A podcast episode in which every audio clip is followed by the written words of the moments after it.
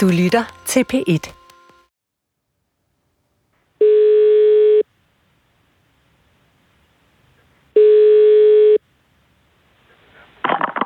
Ja, god aften. Jan Aarhus Politi. Ja, Ja, goddag. vi har haft nogle kolleger, der har været ved at skyde. Nå da.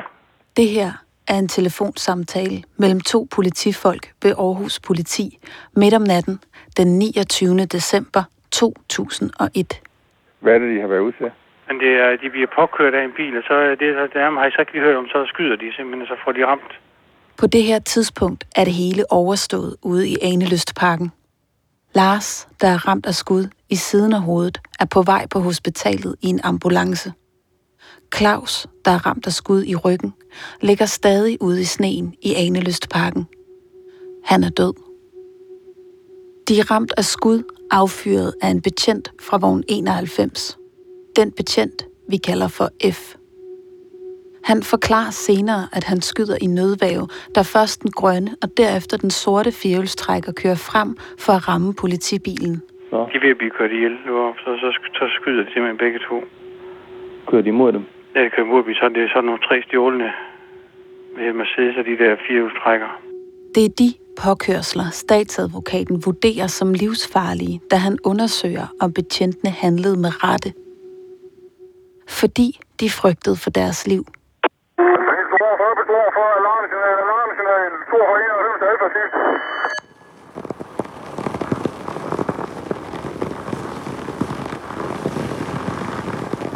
Ville du ikke også have været bange? Du er i et øde industrikvarter. Det er midt om natten. Himlen er helt mørk, og sneen lyser svagt vejen op. Du kan se nogle store firehjulstrækkere. Rundt omkring dem løber flere personer rundt. Du har fået at vide, at de nok har stjålet bilerne. De har hvide overtræksdragter på. De ligner hinanden, helt anonyme bag elefanthuerne. Du sidder selv i en politibil, en Peugeot stationcar. Din bil er meget mindre end deres. Og selvom du kort tænder det blå blink, stopper de hvidklædte biltyve ikke op. De skynder sig derimod ind i de store firehjulstrækkere og kører imod dig. En af firehjulstrækkerne rammer din bil, politibilen, hårdt nok til, at den ikke kan køre. Du ville formentlig være bange. Vi 42, 42. Vi har afgivet skud. Vi bliver påkørt af flere omgange af kraftige køretøjer. Vi skal jo folk andet sparken. Det er altså selv. Du lytter til fjerde afsnit af Skud i sneen. En podcastserie om en decembernat i Tilst i 2001. Helt præcis om 45-90 sekunder omkring klokken 2 om natten den 29. december. En podcastserie om to skud, der dræber to biltyve.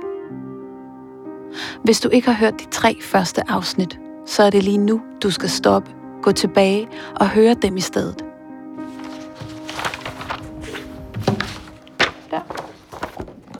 I det her afsnit koncentrerer vi os om det skud, der rammer biltyven Claus i ryggen. Et skud, der dræber ham. Afhøringsrapport. Dags dato den 29. december 2001 kl. 6.55 mødte betjent F øh, på politigården i Aarhus. De to betjente handlede i nødvæve. Det har alle retsinstanser i Danmark slået fast. Vi vil alligevel gerne høre historien fra betjentene selv, men de har sagt nej til at medvirke. Så vi kigger i afhøringsrapporterne fra den gang. Øhm, afhørte blev skønnet fattet og egnet til afhøring. Tidligt samme morgen bliver betjent F afhørt første gang. Det er ham, der skyder og rammer Claus. I rapporten står der følgende. Lige efter at de var blevet påkørt, bemærkede afhørte, at den anden firehjulstrækker blev startet op. F har netop affyret skud mod den grønne bil. Den Dennis og Lars sidder i. Og nu dukker den sorte firehjulstrækker op mellem nogle containere. Denne accelererede også kraftigt op og svingede til venstre over mod politivognens venstre side. Fjolstrækkeren kørte herefter direkte mod det sted, hvor B sad. Den sorte fjolstrækker kører ind i siden på vogn 91. F vender sig mod den og skyder mod forruden. Den sorte bil kører nu forbi politibilen, fortsætter 10 meter frem og op på en skrant, hvor den sætter sig fast. I forbindelse med påkørselen hørte afhørte en af hundene i patruljevognen skrige af smerte. Givetvis fordi den i forbindelse med sammenstød blev kastet rundt i sit bur. Betjent F løber hen til den sorte firehjulstrækker og stiller sig ud for dens højre siderude, altså passagersiden i bilen. Afhørte havde i et splitsekund øjenkontakt med personen, der var passager. Og ham F får øjenkontakt med. Han hedder Thomas. Vil du have kaffe eller et eller andet? Åh, oh, det kunne jeg faktisk godt drikke. Ja, ikke også? Jo, Jeg laver lige kort. tak. I dag er Thomas 41 år. Han har indvillet i at fortælle os, hvad han oplevede, og hvad biltyvene lavede ude i Tilst den nat for 17 år siden. Ja, jeg har jo nærmest ikke sovet hele natten på grund af altså de der tanker, der får- farer igennem hovedet på en, og det er ting, der bliver ved med at forfølge en igennem livet, det her, fordi det er noget, der ikke er... Man får ikke muligheden for at afslutte det. Altså, hvad har, hvad har du på den her dag? Jamen, jeg har, vi har sådan nogle hvide malerdragter, øh, som vi tager på. Øh, nogle stykker af os, det er ikke os alle sammen, der har dem på. Men så, så tager vi dem bare på for sjov. Sådan lidt, øh, det kunne se lidt sejt ud, og vi er snemænd i krig, eller sådan et eller andet. Hvad har du på hovedet? Jeg har en elefanthue på, og jeg har hvide øh, dothandsker på, på hænderne også. Men hvis man ser det her for sig, Ja. det, det ser jo meget professionelt ud. Ja, det gør det måske. Ja, det ved jeg ikke, om det gør. Øh. Igen, det der, vi er jo nogle knejder. og Vi lever os nok ind i rollen som forsøg på at være lidt professionelt Den her aften, hvad er planen? Men Der er i princippet ikke nogen plan. Øhm, vi er ude, og vi kører rundt og laver fis og ballade i sneen. Der har faldet en masse sne, og det synes vi er sjovt at komme ud og køre i de her fjolstrækker. Og så ender vi så til sidst derude til, der ligger og tøffer rundt i det her sne, ikke? Øhm, og så kommer en af os på den her dumme idé der med, at lad os prøve at stjæle en bulldozer og prøve at køre rundt og flytte noget jord, ikke? Og så kravler jeg så op og, og hvad skal man sige, brækker retlåsen op og kortslutter den, ikke? Og den kan så ikke starte, der er ingen batteri på. Går så ned i bilen, og vi sidder og snakker og forklarer, at den kunne ikke startes. Jeg synes, vi skulle køre væk derfra. Men det ville de jo ikke. De mente jo, at øh, det var mig, der tog fejl, det der, den kunne godt startes, eller sådan noget. Jeg tænker, ja, vi kan småskændes lidt. Men hvorfor ville de så gerne have fat i den? Jamen, jeg tror, det er jo mere det der, at når man sætter sig noget for, så... Øh, ved, jeg tænker, det var sådan et, et, en, hvad skal man sige, en manddomsprøve, drengeprøve, man gjorde på hinanden, det der med, at nu skulle den startes op, og, og jeg har blevet nok set mere som den, den dygtige til de her ting. Så er der måske andre i flokken her, der gerne vil vise deres værd, ikke? Og så bliver det sådan en, en, lidt en magtkampagtig, kan man kalde det, ikke, tænker jeg. Og det ender så med, at de pågældende to andre i bilen, de så vælger at gå ud, og jeg bliver måske lidt børnefornærmet og siger, jamen, så går kravle op selv og prøve. Altså, jeg har prøvet at starte den, og den kan ikke starte. Og så går der ikke ret lang tid, så får vi så en meddelelse. Vi har en, hånd, hvor, en walkie med, hvor vi får at vide, at øh, der kommer en hundevogn. Biltyvene har en radiomodtager, der gør, at de kan aflytte politiets radiokommunikation, så de kan orientere sig om, hvorvidt politiet nærmer sig. Og jeg får råbt hårdt ud, hundevogn, hundevogn. Og vi hopper ned i bilen, eller de kommer ned i bilen, de andre. Og så kan vi så se, kan jeg se imellem skurvognen, der kommer Lars i den grønne fjulstrækker bakken tilbage. Øh, og der kommer hundevognen ned, og den påkører så Lars først én gang. Og vi kører frem, og Claus spørger mig, om han skal påkøre dem i siden. Så siger jeg, kør på dem bagpå, for at skubbe dem væk. Så vi gør plads til Lars, han kan komme med forbi. Det var det vigtigste, der man hjælper hinanden, ikke? Vi påkører dem og skubber dem væk, og der tror jeg faktisk, bagakslen ryger på Peugeot'en. Det var sådan Peugeot 406 Dating Car. 46 forspørg, kom. Aha. Hvad vil du? 46 skifter. Da biltyvene opdager vogn 91, er deres reaktion altså at stikke af i firehjulstrækkerne. Thomas og Claus sidder i den sorte bil, og de beslutter sig for at køre ind i politibilen. De rammer den i venstre side, lige bag døren ind til førersædet, hvor betjent B sidder. Og øhm, så bakker vi tilbage. Det vi bakker tilbage, der har vi jo fuld udsyn ind i bilen. Der stiger han ud, kan jeg se ham, en betjent. Det var blot med 91, øh, jeg ved registrere Falk, hvor, hvor skadet er den kom. B42, B42, jamen... Øh, jeg ved faktisk ikke, om den kan rulle på baghjulene, men den er påkørt i venstre, venstre side bagpå, og, og det venstre baghjul det er ikke helt ind efter. Og så er den også lidt påkørt på fronten. Men om den kan trille, det ved jeg ikke. 1, øh, 42, 46.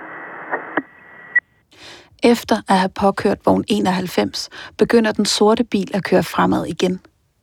Det er nu, F affyrer skud mod den sorte bils forrude.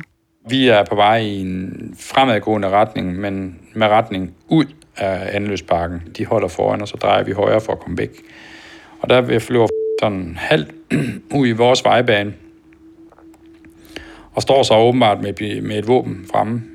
Øhm, og der afgiver han jo så skud mod forruden, hvor den ene rammer Claus i øjet, eller fragmenter, der rammer op i Claus' øje, og hvor Claus falder. Og han siger i hvert fald lidt ud!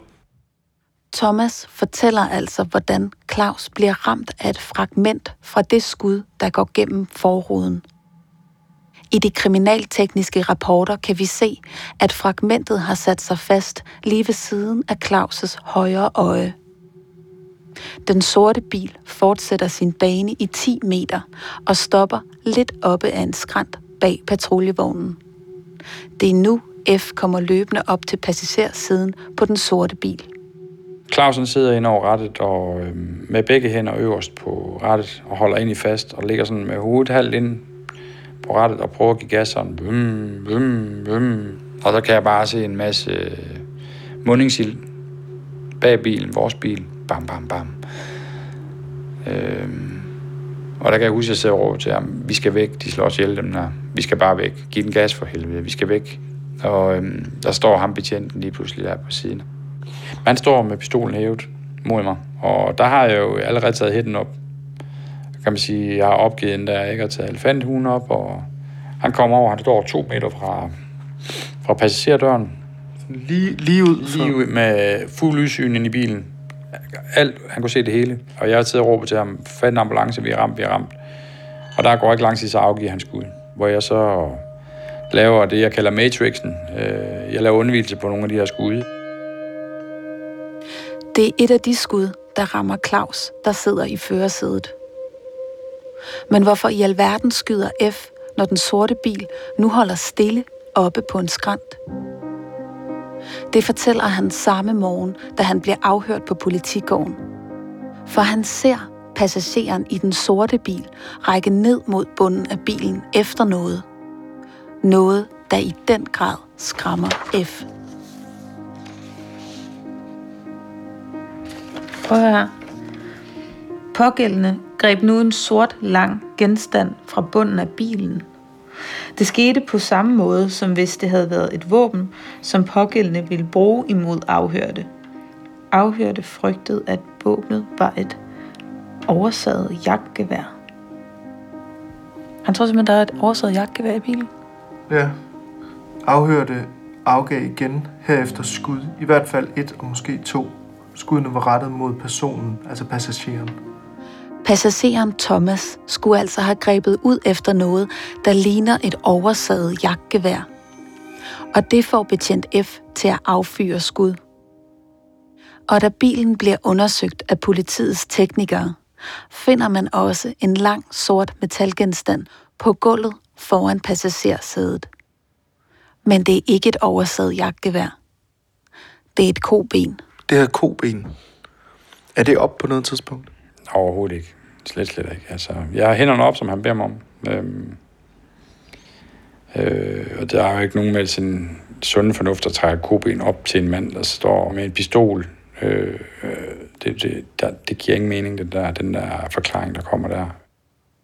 Det her er altså, hvad Thomas siger. Vi ville selvfølgelig meget gerne have spurgt, hvordan F oplever det. Men han har ikke ønsket at deltage. Efter at skuddet, der rammer Claus, er affyret, bliver døren til den sorte bil åbnet. Jeg kan ikke huske, om jeg selv åbner døren, eller det er ham, der åbner døren. Jeg tror faktisk til mig selv. Øh, men jeg er jo skrækslagen, jeg er i chok. Og så glider jeg ud af bilen og lægger mig øh, med hovedet i sneen og med armen op over hovedet. Eller fjulstrækkeren bag, den, den gasser op. Og jeg hører den der lyd der, ikke? Og Det er den grønne jeep med Dennis og Lars i, som Thomas hører gasse op. Og så kan jeg høre skyen, skuden går i gang igen. Og jeg tænker, det går helt, det går helt galt det her. Hvad fanden sker der, mand? Bilen kan jeg høre, den kører forbi mig. Og jeg kan høre skudene rører forbi mig også. Løber de efter den her? De løber på siden, på hver sin side af bilen. Øh, af fjulstrækkeren.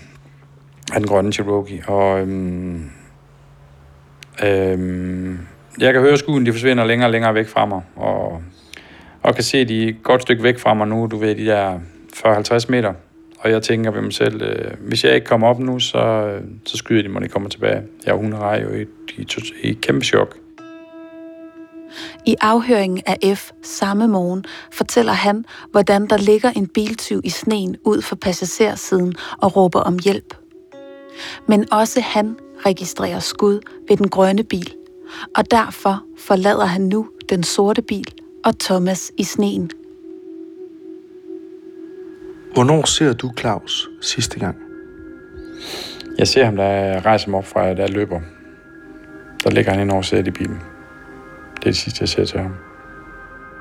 Jeg tror, han prøver at kravle ud af bilen. Thomas flygter. Men da F kommer tilbage til den sorte bil, ligger der stadig en person i sneen ved siden af bilen. Han tror, det er den samme person som før. Det kan man læse i afhøringsrapporterne. Men det er det ikke. Det er Claus. Hvordan han er kommet derud, er der ingen forklaring på. Men Claus bløder kraftigt fra munden, og hans tilstand er meget kritisk. Vi skal have ambulance udkørt ned, Vi har en mand, der ligger bløder kraftigt. Kuglen, der rammer Claus, er gået igennem venstre lunge, som hurtigt bliver fyldt med blod. Det er derfor, Claus hoster blod op. Øh, er der ikke en af jer, der kan frigøre komme herned? Jeg kan snart ikke give mere hjertemassage hernede. Hvordan kan skuddet gå igennem Claus' venstre side og gå ind i ryggen, når det er affyret af en betjent, der står på højre side af bilen?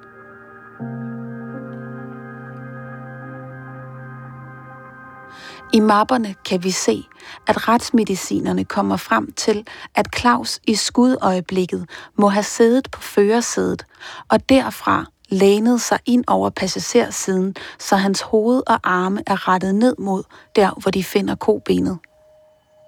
Men selv da F bliver forelagt den retsmedicinske erklæring, fastholder han, at han sigtede mod passageren Thomas, selvom det altså er chaufføren Claus, han rammer.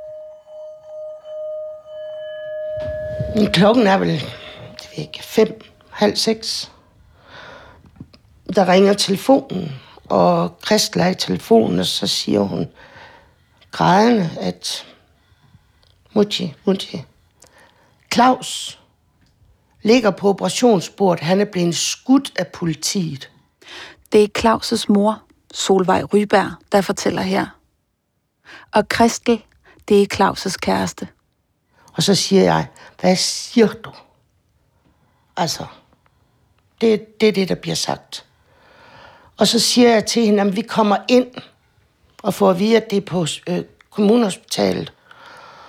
Og øh, vi kommer ind, det er pikkelkoldt. Vi kommer gående sådan op af stien eller op af, af fortorvet og går op ad mod Kristel, og så er der Simon og Kristel, de kommer i, os i møde. Ja, Christel er jo Claus' kæreste, og Simon er jo, det er en kammerat. Og så koldt som det er, så kommer hun i sådan en hvid, tynd bluse. Jeg ser det lige så til for mig.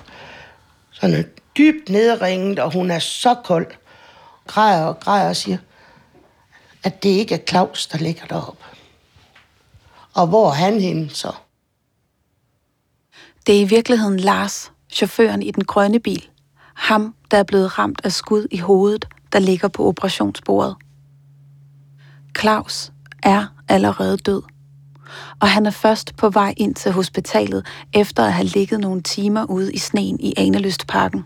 Så kommer vi op i højhuset på kommunhospitalet og op på 6. eller 7. etage. Jeg ved sgu ikke, hvor neurologisk ligger. Det ligger helt deroppe, tror jeg.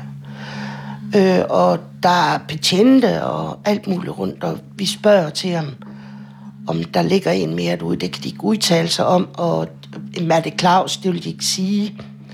Og, og de kender jo Claus, politiet. Så siger de, at nu er han kommet ind, vedkommende. Og, og Christel, det er anden gang, hun skal identificere en. Og da de kom op, der bliver der nikket til mig, at det var Claus. Lige på det tidspunkt kunne jeg ikke øh, gå ned og se ham. Det var jeg alt for... Jeg kunne slet ikke forstå det her. Og jeg fik noget beroligende. Tabet af Claus påvirker Solvej Ryberg dybt. Og sammen med andre efterladte er hun med til at rejse civilsagen mod Justitsministeriet og politidirektøren i Aarhus Politi. Men den lange rejse gennem det danske retssystem hjælper ikke Solvej Ryberg. Her, 17 år efter, er hun stadig en mor, der har mistet sin søn. Vi har lavet en familievæg, og Claus han hænger i midten. Og der er lavet en plakat, eller et billede af ham, en loving memory. Og så står han der i hans vest. Det er simpelthen det første, man ser, når man kommer ind i det her hus. Det er det. Det vil sige, han betyder meget for mig. Han skal have den plads der. Så kommer alle de andre udenom. Og lige ovenover, der har vi Peter og Claus, som sidder med deres kusine, da hun blev konfirmeret. Det er den sidste familiefest, han var til. Øh, og ved siden af igen, der sidder han, sidder Claus og Kristel. Det er ved, nede ved søen, nede i Tilst. Er flotte omgivelser. Når du ser op på det billede, hvor han, han sidder med Kristel på knæet, ikke? Ja. Han smiler helt på tværs af ansigtet. Ja. Han er en glad dreng. Ung mand. Der er også sådan et, et sort bind, som folk har på til begravelsen. Hvordan foregår den her begravelse? Jamen, den foregår ved, at øh, vi øh, mødes ude på Bryggervej, øh, og så får vi en eller anden stor bil at køre i. Øh, sådan noget limousineværk, det, nå, det var fordi, at, at man synes ikke, at, at pressen skulle se vores bil med nummerplader og, og hvad det ellers er. Nå, men vi bliver kørt ind, og vi kører ind på øh, kommunhospitalet i kapellet. Der ligger han øh, med åben kiste. Og øh, der siger vi farvel til ham. Og vi var måske 500-600 til begravelsen. Hvordan ser han ud, da han ligger der? Nå, han er blevet lidt... Øh... Jeg kunne sagtens se det på ham. Men øh... ja, han var både kold og lidt indsunket i kenderen. Men ellers så var han fin nok. Da det er overstået derinde, så kører vi imod Vester Kirkegård, hvor selve bisættelsen skal, eller begravelsen skal foregå fra. Og øhm, da vi kommer derop, og det er overstået op ved selve gravstedet, så bliver hans gravsten afsløret derop. Så den står der klar med det samme. Ja, og så er der sammenkomst ude på Bryggervej bagefter. Og hvad er Bryggervej? Ja, nu vil jeg gerne have, at du slukker.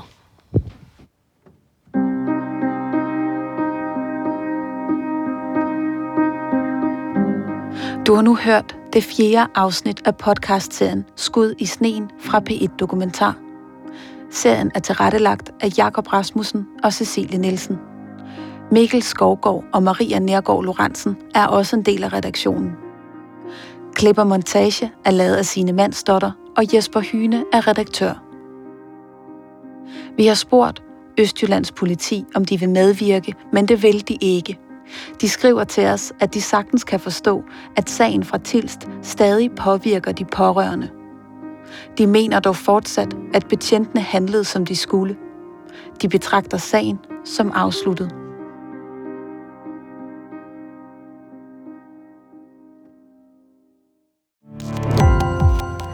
Gå på opdagelse i alle DR's podcast og radioprogrammer. I appen DR Lyd.